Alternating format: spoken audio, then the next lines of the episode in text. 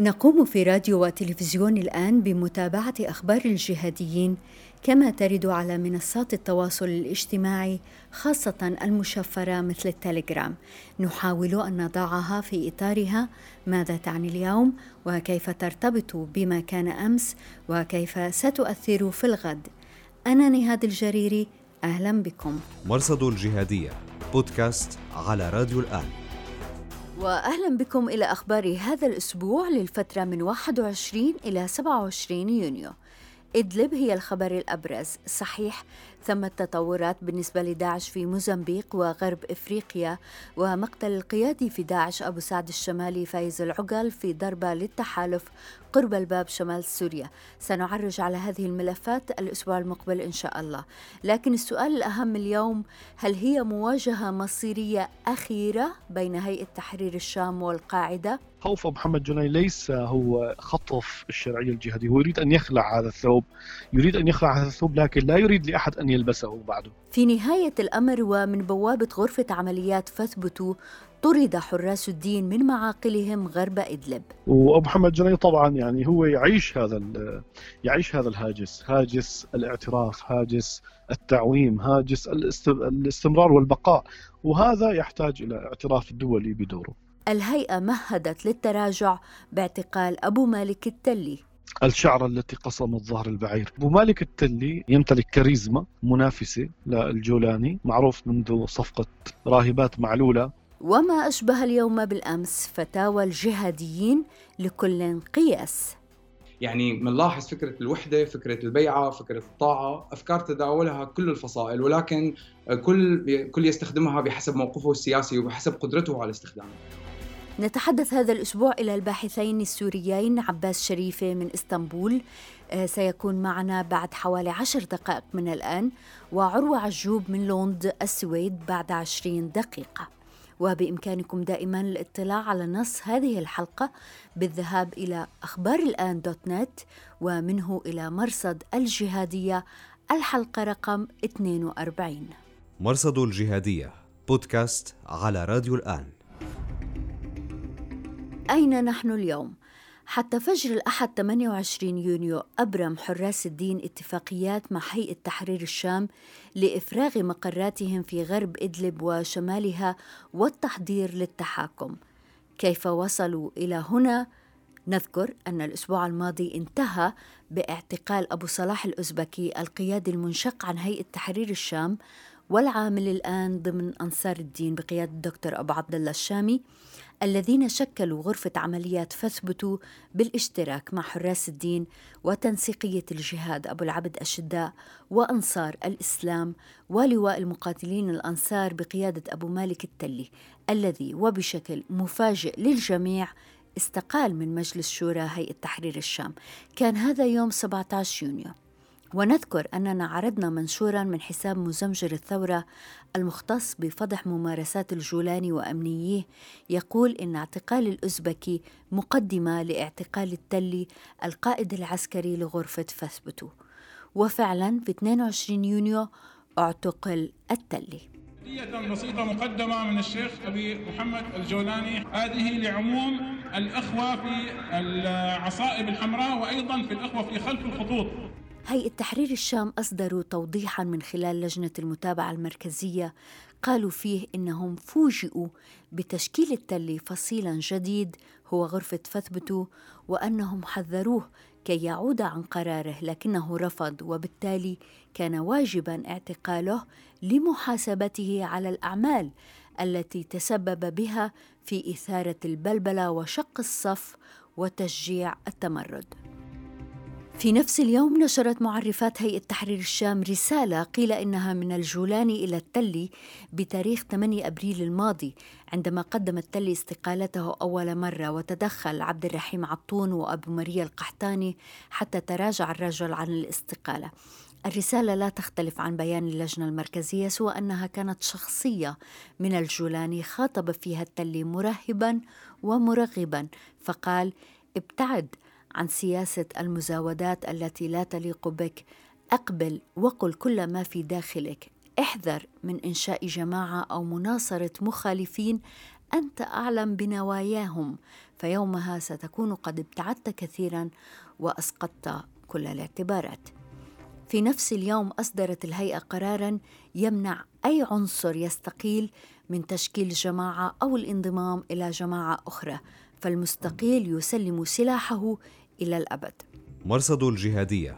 غرفة عمليات فثبتو ردت بإصدار بيان بعنوان حول اعتداءات هيئة تحرير الشام على غرفة عمليات فثبتو وهذا العنوان مهم كما سيتضح لاحقا. البيان طالب بإطلاق سراح التلي والازبكي والتوافق على قضاء مستقل وإلا واجهت الهيئة نتائج ذلك. بعد البيان اعتقلت الهيئة أبو حسام البريطاني توقير الشريف العامل في الإغاثة. اعتقلوه من منزل زوجته الثالثة. قال البعض لأن له علاقات وثيقة مع أبو العبد الشداء الذي وجه رسالة مساء ذلك اليوم إلى عقلاء هيئة تحرير الشام مذكرا إياهم ألم تخجلوا من فعلاتكم عندما رفضتم الإصلاح واعتقلتموني ثم اضطررتم لإخراجي بعد أن ذهبت الديار وشرد الناس.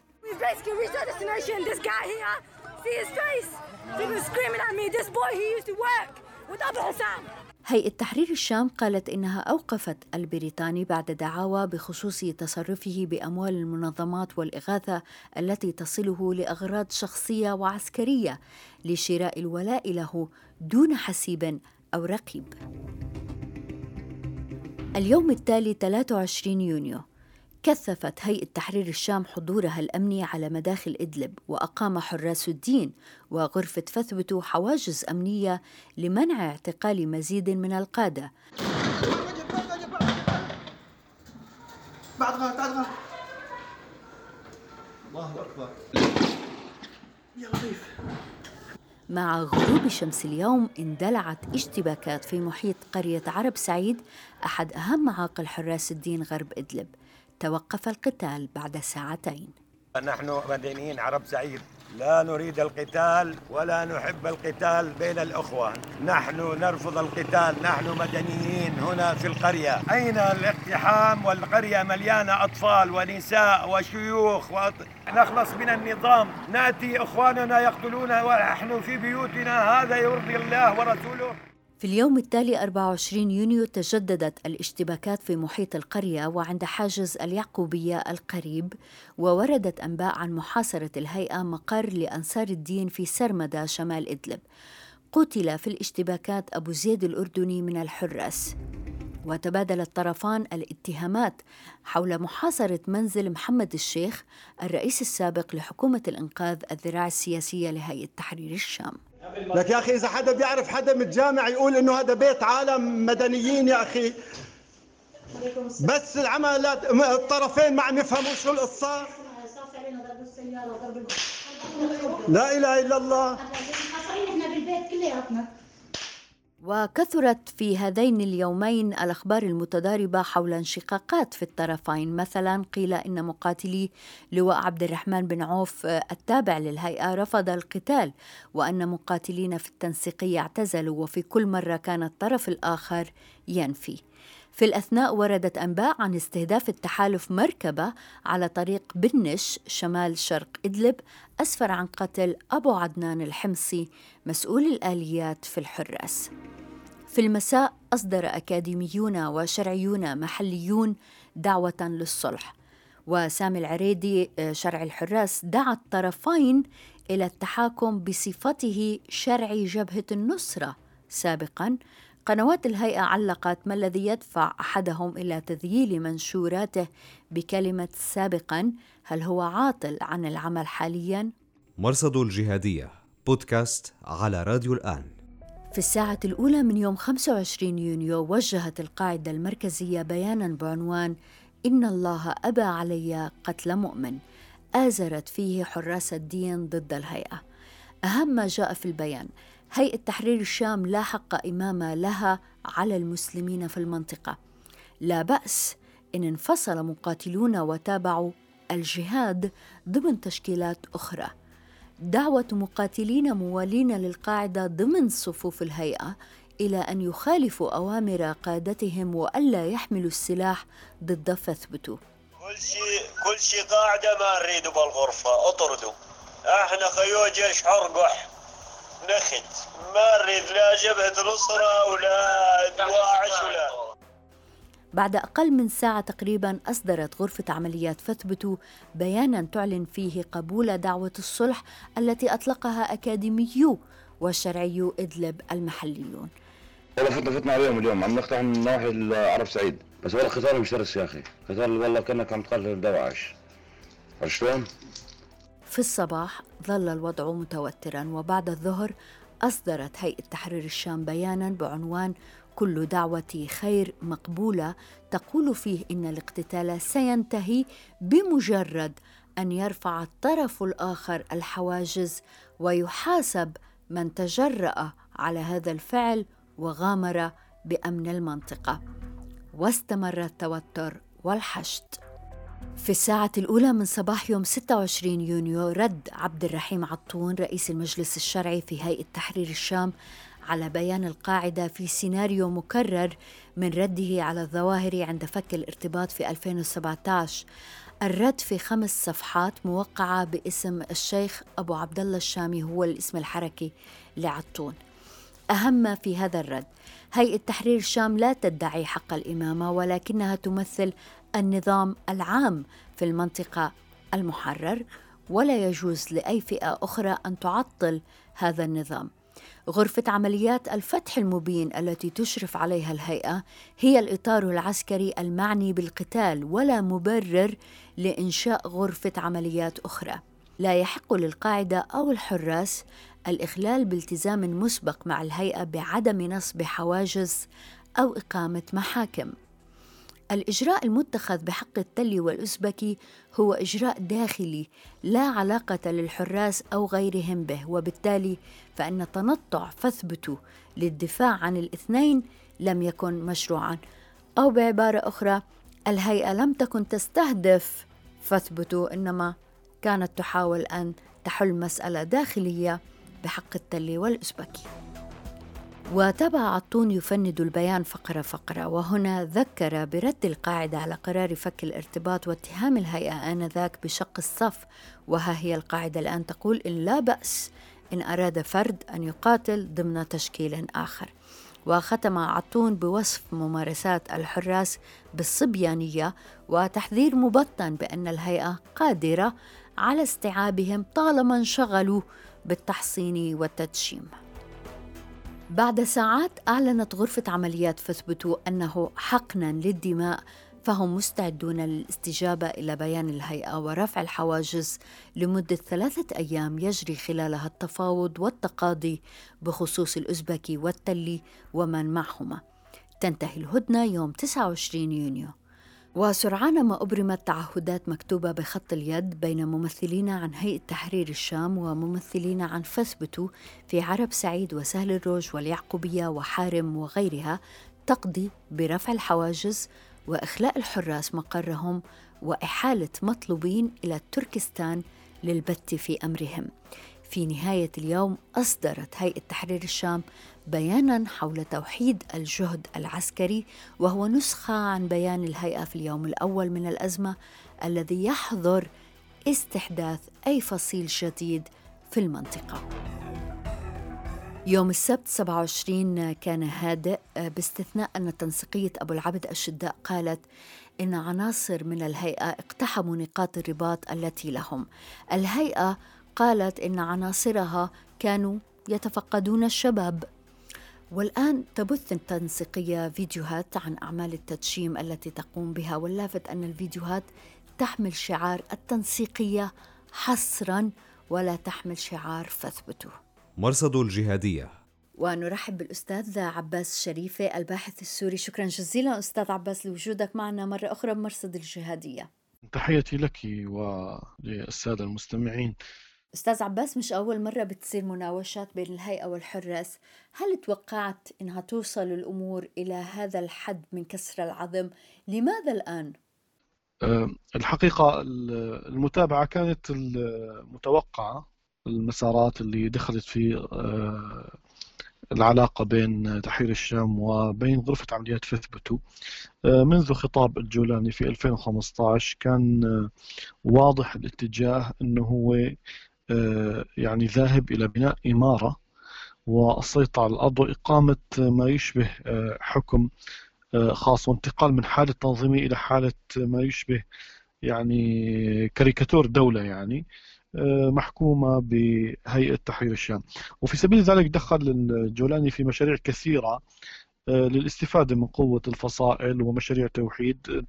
في ظل هذا البحث عن السيطرة المطلقة خرج تنظيم اسمه تنظيم آه، حراس الدين اللي هو مجموعة من المنشقين اللي ما كانوا راضين عن فك الارتباط بالقاعدة. وفعلا تبين أنه أبو محمد الجولاني قام بخديعة قيادة القاعدة. وبقي هذا التنظيم يعني ضمن الاستيعاب. لم يرد الجولاني خصوصا أنه كان في معارضة شديدة داخل صفوف هيئة تحرير الشام لقتال هذا الفصيل باعتبار إنه يعني فصيل صغير وإنه هو من نفس المدرسة الإيديولوجية، لكن هذا الفصيل صحيح بقي صغيرا لكن استطاع أن يسحب شرعية تمثيل الجهاد. هون الجولاني كان ينظر بقلق إنه هاي الغرف هاي هذه المجموعة ممكن تكبر، وفعلا بدأت تكبر لما انضموا لها تنسيقيه الجهاد تبع أبو العبد أشداء.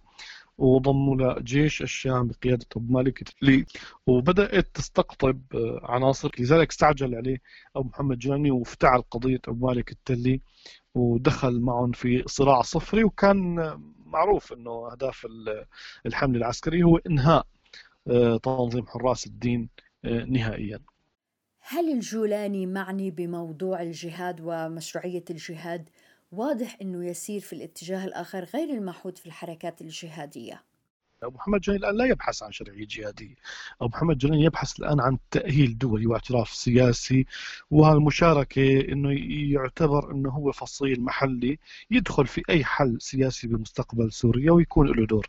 ما عم بيبحث الآن عن شرعية جهادية لكن هو يخاف من وجود شرعية جهادية تؤدي إلى تفكيك مشروعه باعتبار أنه بقايا الإيديولوجيا الموجودة عند العناصر وأنه هو الآن أوقف المعارك مع النظام. اليوم آه، غرفة عمليات فثبته عم تطرح شعارات خطيرة عم تطرح قضية استمرارية القتال مع النظام وعدم القبول بالتفاهمات الدولية وهذا قد يغري كثير من الشباب المتحمس لاستمرارية الجهاد آه، خصوصا أنه قاموا بعملية عسكرية في آه، ريف حما. آه، على قرية الطنجرة وكان آه، نتيجة أنه الروس آه، صعدوا قصفهم على قرى ومدن جبل الزاوية. فخوف محمد جني ليس هو خطف الشرعية الجهادية هو يريد أن يخلع هذا الثوب. يريد أن يخلع هذا الثوب لكن لا يريد لأحد أن يلبسه بعده. هو يريد أن يخلع هذا الثوب ويحرقه تماما يمزق هذا الثوب نهائيا يعني يقطع معها. لكن مو معنى ذلك أنه يخلع ويلبس أحد آخر. التاج والعمامة من بعده ليقيم فصيلا منافسا له. هو أراد أن يخلع هذا الأمر للتأهيل السياسي وليس يعني آه، بحثا عن شرعية جهادية. هو يريد أن يقطع مع هذا التاريخ الجهادي ولا يريد أحد الآن أن يذكر بهذا الانتماء ويفسر أنه إحنا اتجهنا باتجاه القاعدة خوفا من تغول داعش علينا وداعش كان لها شرعية جهادية فما نستطيع نقاومها إلا نأتي بعنوان منافس لها والعنوان المنافس هو القاعدة. في ذلك الوقت. يعني هذا فلسفة أبو محمد الجولاني في قضية الشرعية الجهادية. لذلك هو آه، لن يتسامح مع أي فصيل يعني آه، يخرج عليه باسم الجهاد أو باسم القاعدة أو باسم آه، قد يكون مغري للشباب. مو فقط السوريين ممكن يأتي بشباب عناصر يعني عناصر أجنبية تحرك قضية فكرة الهجرة. فكرة الهجرة لمقاتلين أجانب أنه في بؤرة في في بقعة في إدلب آه، هي تمثل القاعدة الجهاد المعولم. آه، وهذا يعني أن كل من يؤمن بفكر القاعدة من عديد من الدول ممكن يأتي مهاجرا إلى إدلب لاستمرار عملية الجهاد. لأي درجة بتعتقد أنه وضع أبو مالك التلي مشاركته في فثبته كان حاسم بكل اللي عم بيصير؟ الشعرة التي قصمت ظهر البعير.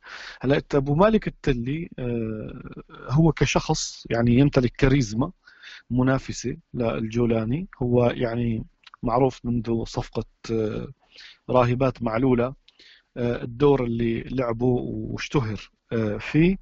هو معروف الأب والأم معروف النسب يعني له حاضنة اجتماعية ما قبل الثورة يعني هو معروف بين أهل بلده وأولاد عمه وأقربائه معروفين يعني في تل منين وتاريخه معروف شو كان يشتغل قبل الثورة. أما الجولاني هو مجهول للنسب والهوية والانتماء يعني مش معروف. مختلف اسمه أحمد حسين الشرع آه، من وين هو من أين أصله مين أبوه يعني آه، كلها تكهنات وروايات يعني لكن ليس هناك له آه، حاضنة اجتماعية حتى ما معروف قبل الثورة. أين كان محمد الجولاني؟ إلا أنه كان في العراق وخرج من السجن وانتهت القضية. آه، في حواليته عصبة اجتماعية هي العصبة الاجتماعية في عنده كتلة مالية كبيرة. يعني هو يعني تقدر ميزانيته فقط من صفقة راهبات معلولة حوالي تقريبا شيء 8 مليون دولار بالإضافة لصفقات أخرى. يعني مجموع ما يقدر ب 20 مليون دولار. هاي ال 20 مليون دولار هي قوة اقتصادية آه، جيدة لبناء أي تنظيم جديد. في عنده كتلة آه، متعصبة معه. آه، وجود تنسيقية أبو العبد أشداء وها يعني اللي بتغازل بعض المقاتلين الحلبيين اللي محسوبين عليه مع حراس الدين مع أنصار الدين الدكتور أبو عبد الله اللي بيقودهم. آه، هذول بدأوا يشكلوا نواة تعصبية ليس فقط من أجل قتال النظام وإنما من أجل مواجهة الجولاني. خاف أبو محمد الجولاني أنه اجتماع كاريزمية أبو مالك التلي مع الكتله المالية الموجودة عنده مع كتله المقاتلين الإيديولوجيين اللي هن أشبه ما يكون بجند الأقصى اللي هن صحيح عددهم قليل لكنهم شرسين في القتال ومتمرسين وإيديولوجيين مندفعين أكثر. من جنود أبو محمد جولاني الآن اللي هن 90% فيهم أصبحوا يعني مقاتلين آه، شعبويين آه، يعني مصلحيين من أجل الراتب وفي حكم آه، وهم أبناء المنطقة يعني. بحكم آه، يعني إنه هذا الفصيل هو موجود فنحن بنقاتل معاه. لو اجى فصيل غيره ممكن يقاتلوا معاه أيضا. يعني ما بيهمهم كثير آه، ما في ولاء كثيرا للفصيل. لكن قدرة أبو محمد جولاني القوة الأمنية والقوة الاقتصادية اللي موجودة عنده لا زال هو يتحكم في المحرر. طبعا لما شاف أبو محمد جولاني هذه البوادر وهن آه، سموها غرفة عمليات حتى ما يثيروا حفيظته أو ما يستفزوه يعني لم يتجهوا إلى آه، التوحد وبناء تنظيم آه، واحد بقيادة واحدة وإنما المشروع هو غرفة عمليات. لكن محمد جان يدرك أن هي غرفة العمليات هي آه، مشروع منافس. وفي أمر آخر وهذا يعني متفق تقريبا عليه كل المحللين السياسيين أن محمد جولاني الآن يريد أن يكتسب شرعية محاربة الإرهاب. يعني اليوم لما بيقول جيمس جيفري إنه آه، تحرير الشام هي مصنفه على قوائم الارهاب لكنها لم تمارس الإرهاب ولم تستهدف أحد ولم تستهدف يعني ما قاتلت خارج الحدود.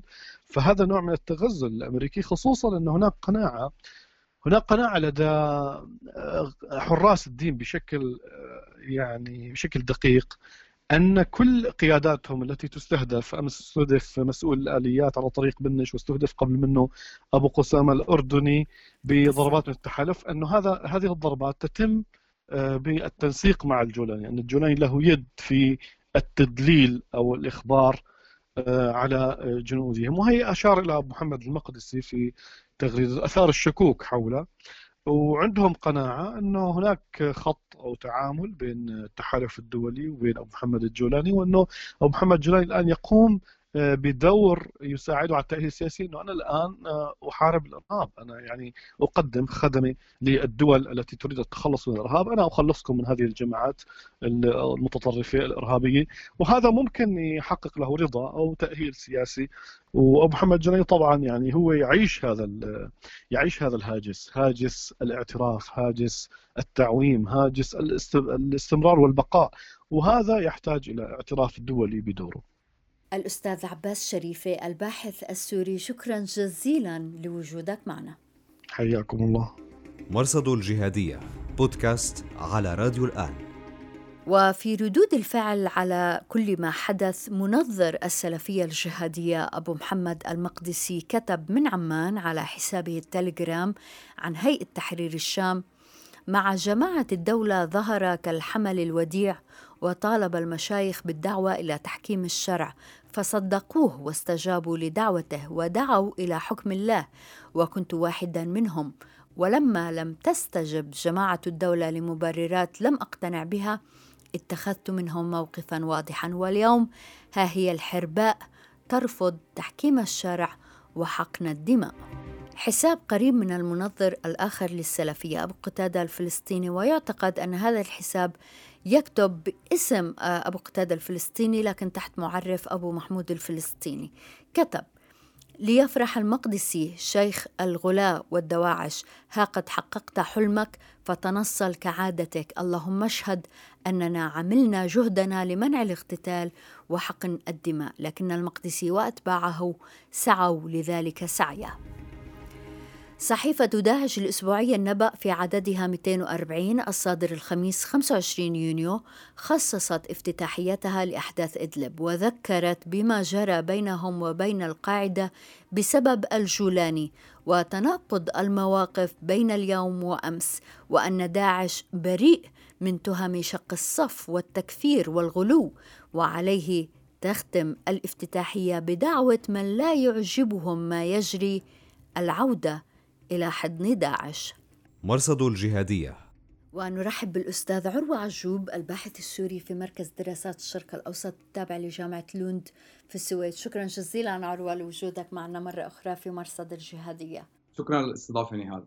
لأي درجة بيان القاعدة ما كان موفق في تعزيز موقف الحراس بل يمكن أضر فيهم؟ تمام. هلأ لما بدنا نشوف بيان القاعدة الأخير بدنا نشوف كمان آه، قدرات القاعدة وموقفها السياسي، القاعدة كقدرات وموقف سياسي آه، بحالة من الضعف يرثى لها. آه، وكذلك فرعها في الشام. يعني الحراس في حالة سيئة مضغوطين من قبل الهيئة محاربين من قبل التحالف. البيان جاء لإبراء ذمة القاعدة.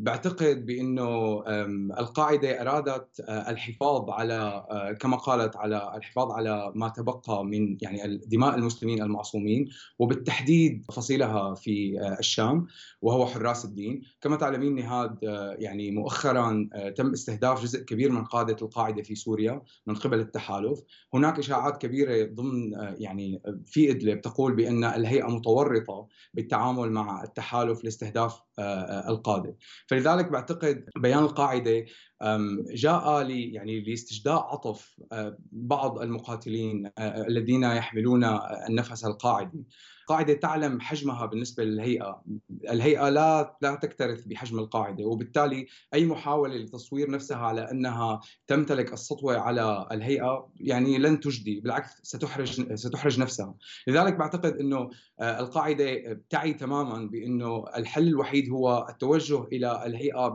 بمخاطبة بصيغة آه، يعني تخلو من التعالي أو تخلو من صيغة الأمر. وهذا ما حمله الخطاب إذا لاحظنا. كان في مناوشات إيديولوجية بين مناظري السلفية لأي درجة بتذكرنا باللي صار في 2013 بين القاعدة وداعش ومرة تانية بال 2017 بين الجولاني والقاعدة؟ آه، بالنسبة لفضاء السلفية الجهادية العالمية تباينت آراء آه، الأقطاب آه، أبو محمد المقدسي وأبو قتادة الفلسطيني في حين أنه محمد المقدسي اتهم الهيئة بالبغي وأنها طائفة باغية وبالتالي يحل قتالها آه، كما هو معلوم يعني في القاعده الشرعية في حال قتال طائفتين فيتم محاولة الإصلاح بينهما وفي حال فشل الإصلاح فيتم آه، قتال الطائفة التي تبغي. على الجهة المقابلة آه، أبو قتادة الفلسطيني دعا إلى وقف القتال ووقف حمام الدم بين الفصائل الإسلامية وهذا ما اعتبره آه، آه، المقدسي مساواة بين الباغي ومن بغي عليه. وبالتالي المقدسي رأى بأنه الفلسطيني لم يكن عادلا في عادلا في في تقييم الموقف طبعا دون ذكر اسم أبو قتادة. على الجهة الاخرى على الجهة الأخرى عفوا آه، يعني تحدثت عن ما حدث في 2013 و2017 وكيف يتم استخدام نفس الأفكار. آه، من أهم الأفكار التي تم استخدامها من قبل يعني جميع الفصائل تقريبا اللي موجودة بالشام وخارجها من آه، القاعدة الأم إلى النصرة إلى تنظيم داعش هي فكرة وحده الجماعة الإسلامية وفكرة البيعه يعني بيان القاعدة مثلا آه، شدد على فكرة إنه البيعة الموجودة آه، داخل الشام للهيئة هي بيعات صغرى، ليست بيعة إمامة، ليست بيعة كبرى، وبالتالي يحق للفصائل يحق لفصائل أو لأفراد آه، نقد هذه البيعة، مو نقد هذه البيعة خليني أقول يعني الانضواء تحت فصيل جديد دون أن يكون هناك عواقب على هذا الموضوع. نفس الفكرة تم استخدامها في عام 2013 إذا نذكر عندما تم انشقاق تنظيم النصرة عن تنظيم داعش. آه، وحينها حاجج آه، منظرو النصرة بأنهم بإمكانهم يعني شق فك ارتباطهم بداعش وأن بيعتهم لداعش ليست بيعة كبرى. فعمليا نفس الأفكار تستخدم وتتداول مرة أخرى. في 2017 كمان تم استخدام نفس الفكرة يعني آه، فكرة الاحتكام إلى الشريعة مثلا مظهر الويس أحد منظري الهيئة دعا الحراس والفصائل الأخرى للاحتكام إلى بحسب تعبيره المحاكم المنتشرة في المحرر، طبعا هذه المحاكم تابعة للهيئة. في 2013 عندما طلبت النصرة بجولاني وعطون طلبوا من داعش الاحتكام إلى إلى محكمة مستقلة رفضت داعش بوقتها. والمثير للاهتمام بأنه في 2013 الجولاني وفصيله حدد اسم محمد المقدسي كقاض بين الفصيلين. اليوم يعني المقدسي أهم الاعداء وبالتالي هناك يعني أفكار يتم تداولها بحسب شكل الساحة الجهادية وبحسب موازين القوى. ب 2017 عندما قررت هيئة النصره جبهة النصره الانشقاق عن أو فك الارتباط بالقاعدة القاعدة رفضت هذا الكلام واعتبرته تمييع للدين حتى أن محمد المقدسي اعتبره تمييع بالدين. اليوم القاعدة تدافع عن من ينشقون عن هيئة تحرير الشام. بحسب هيئة تحرير الشام أن أبو مالك التلي وأبو صلاح الأزبكي هم جزء منها وبالتالي هذا شأن داخلي. يعني بنلاحظ فكرة الوحدة فكرة البيعة فكرة الطاعة أفكار تداولها كل الفصائل ولكن كل كل يستخدمها بحسب موقفه السياسي وبحسب قدرته على استخدامها. كان لافت في أحد اتفاقات الصلح المؤقت بين الهيئة والحراس إحالة الأمر لتركستان. لماذا تركستان؟